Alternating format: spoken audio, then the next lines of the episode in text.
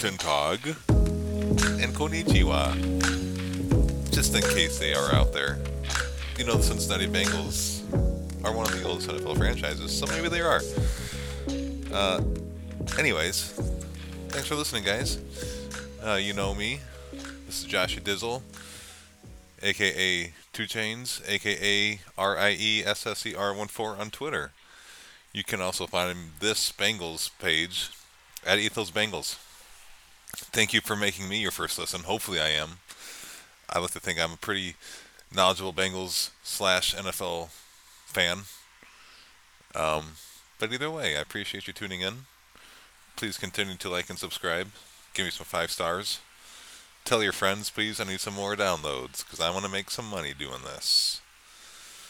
Um, anyways, today, and maybe not today, I already did one today. On this episode, I am going to talk about the stupid Buffalo Bills and the Bengals beatdown of them. And it was so sweet that it happened on Sunday night football so the whole world could watch. But of course, what the whole narrative of the day was was about Damar Hamlin. And don't get me wrong, it's a great story. I love that he's doing well and he's playing again.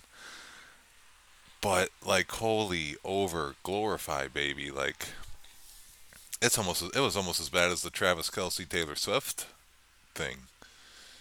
Like every other com- every other thing was about Damar Hamlin. Like there was one part where the Bengals had the ball, and like the first six plays, the, the announcers were just talking about Damar Hamlin. Like they're not even commenting on the game; they're just talking about a guy that barely even freaking plays. I don't even think he was in suit against Cincinnati. Anyways, there's a little rant. It just it pissed me off. It was every, oh my gosh, we talked about it way too much.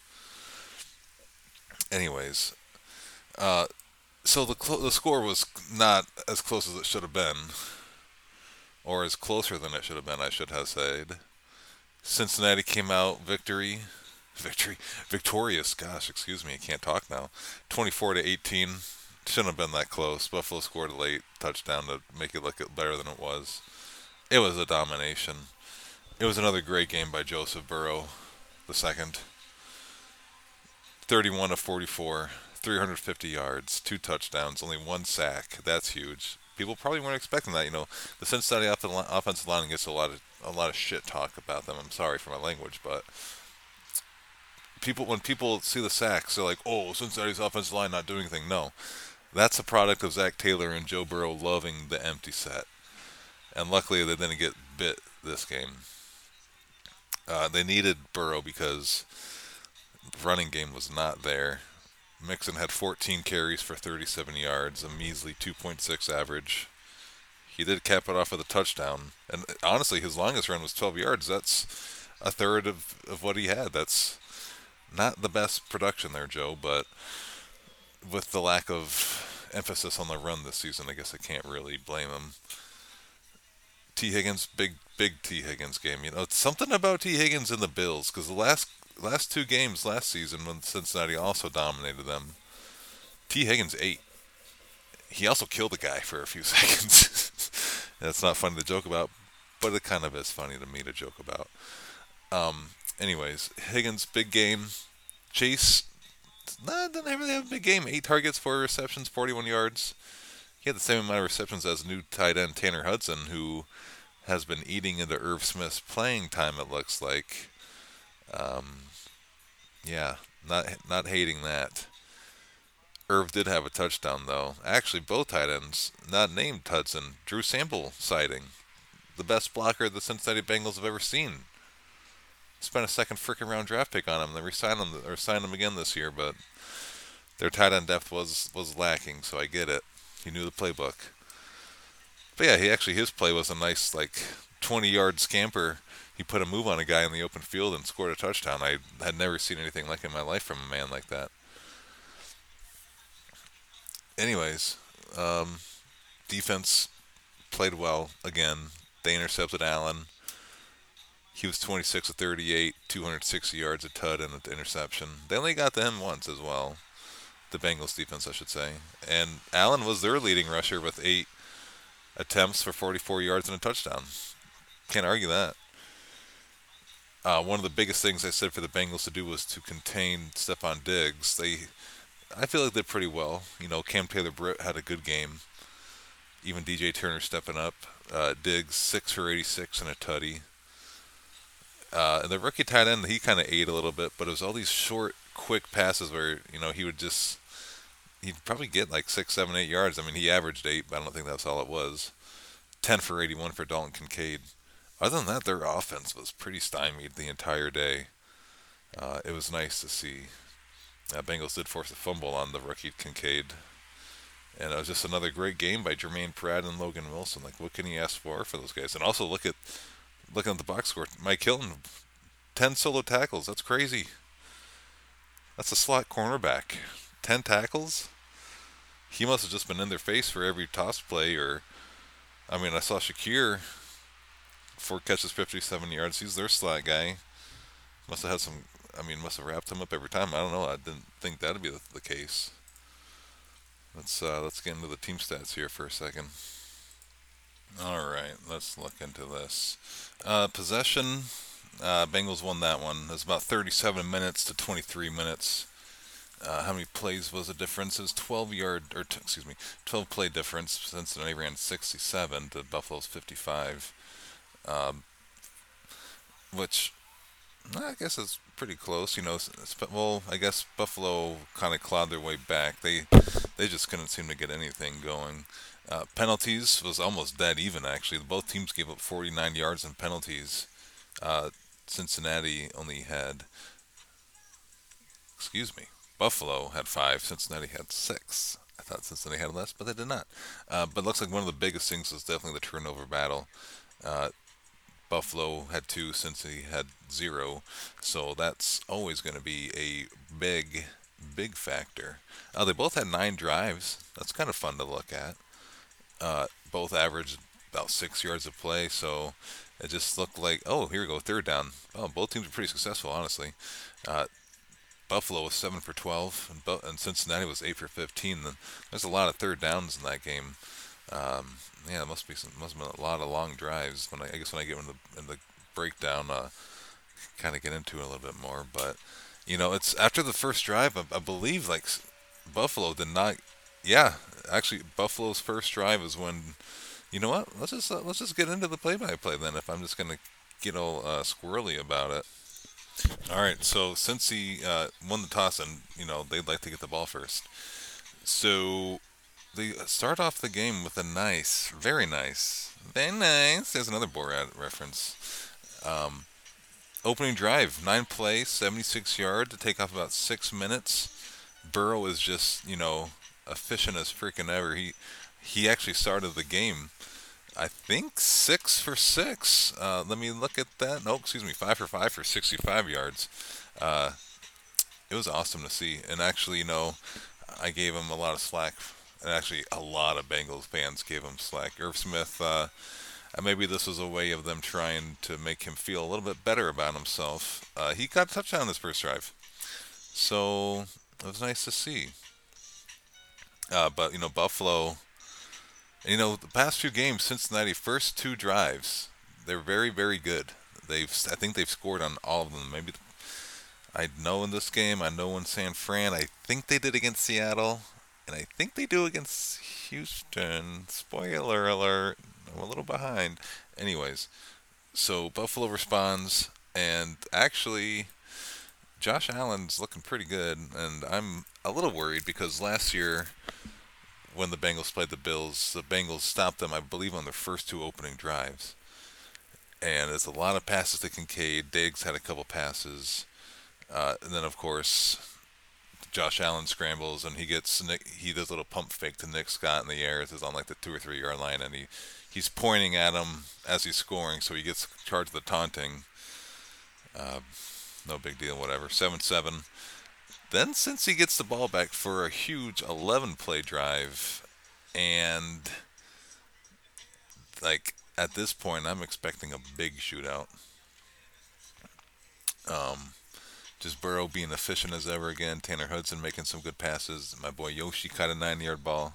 Uh, this one gets finished off with Joe Mixon uh, taking it for just a two-yard run, which is very nice. Uh, Higgins, uh, just efficient offense.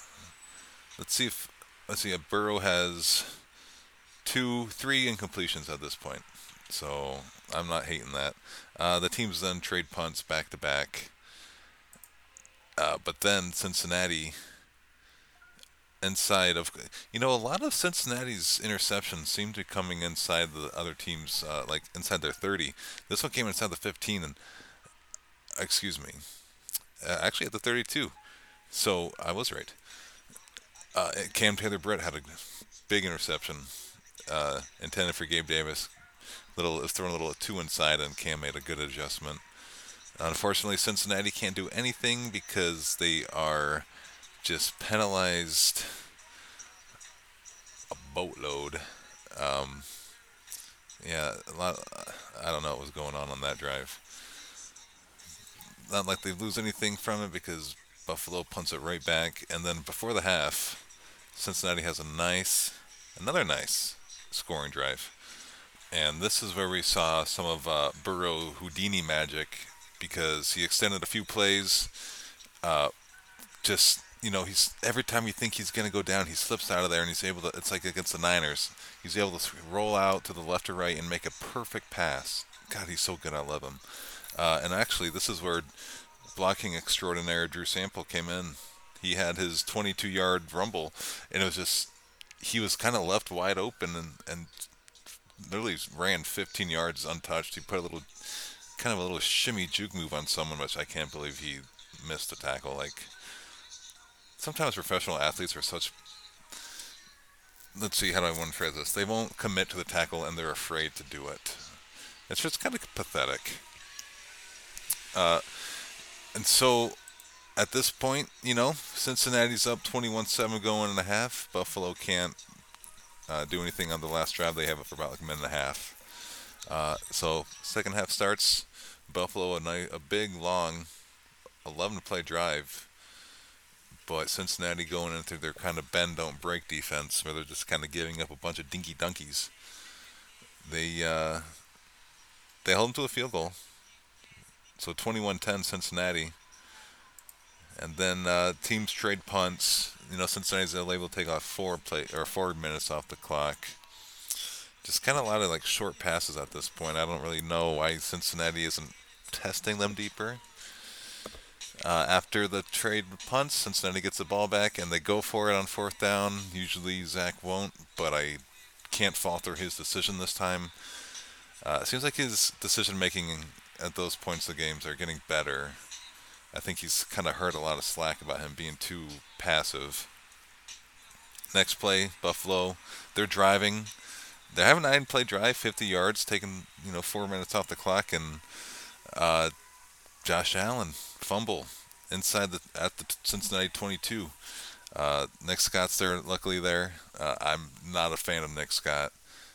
I see him get beaten coverage way too much. Uh, you know, he's kind of been a bust. I want to see more Jordan Battle out there, but maybe he just isn't quite up to speed yet. That turns into a long 12 yard. God, I can't keep can't read.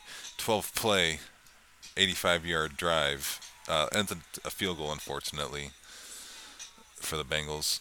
You know, you want that seven, which mm, I guess at this point you're just taking what you can get. Another lot of just kind of control the clock, dinky passes.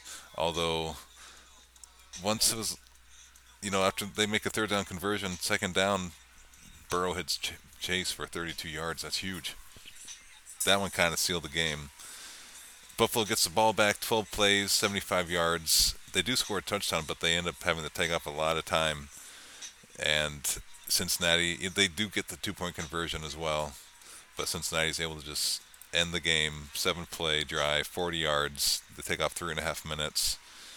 Uh, Mixon was big on that one. Literally, well, also a 32 yard pass to Tyler Boyd was able to allow them to just uh, milk it. So, big statement win for the Bengals. That's three in a row, I believe. I could be wrong. I think I'm wrong. Let me look here. Uh, la da da da. Um, let's see. Oh, it was four in a row. Look at that. Yeah, starting with the Cardinals, Seahawks, Niners, and Bills. So, you know, this is what Cincinnati does. They start off kind of poopy, and then they get hot when they need to. Although they do have the hardest remaining schedule. Next week they have the the Texans coming into town. I'm going to talk about that one. Then they host the Ravens Thursday night football. Steelers, Jags, Colts, Vikings. There's probably a few winnable games in there. Steelers again, that's nice. You know, maybe I don't think their schedule as hard as I, as people say it is. Um, looking at the AFC North, Cincinnati is in last. This is also after the Houston game, but it's still I'll tell you Everyone's got a winning record. Uh, the Thursday night football game between the Ravens and the Bengals is going to be huge, so I'm really looking forward to that. You know, moving on the next week, Cincinnati hosts the Texans, like I said, and they're red hot. I like the Texans team, to be honest. C.J. Stroud seems to be that guy, and he's so humble about it. He's he, I love watching C.J. Stroud, and this isn't a Stroud podcast or Texans, but I'm going to talk about him because I like him. He's just like a giant kid out there. Like he's jumping around on the sideline, like throwing his hands in the air, like laughing, having fun. I, I just love his attitude um, the Texans in general, like they are building such a good good team, young team too. Like their trade they made to get Stroud and then Will Anderson back to back. Like DeMeco Ryans seems to know what he's doing. He's a no nonsense guy. I love that. I don't love that they're playing the Bengals the way that they're playing like right now in the NFL. I wish we could have gotten them maybe earlier in the year, maybe later the Bengals have finally found their. I mean, I think they found their stride, but man, Tank Dell, I've really wanted the Bengals to draft him. He's been so good as a, as a slot receiver, and actually more because he just gets open. He's a target vacuum out there. Him and Nico Collins seem to be a very good one-two punch for the Texans. You know, good young, fast defense. I'm. I think it's going to be a shootout in Houston, against Houston. Man, but yeah, that's gonna do it today, guys. Thanks for listening. Uh, you know, I hate the Buffalo Bills. Just want you guys all remember that. Good game for the Bengals. Really, really nice to see them get two huge games against uh, supposedly Super Bowl perennial contenders between the Niners and the Bills.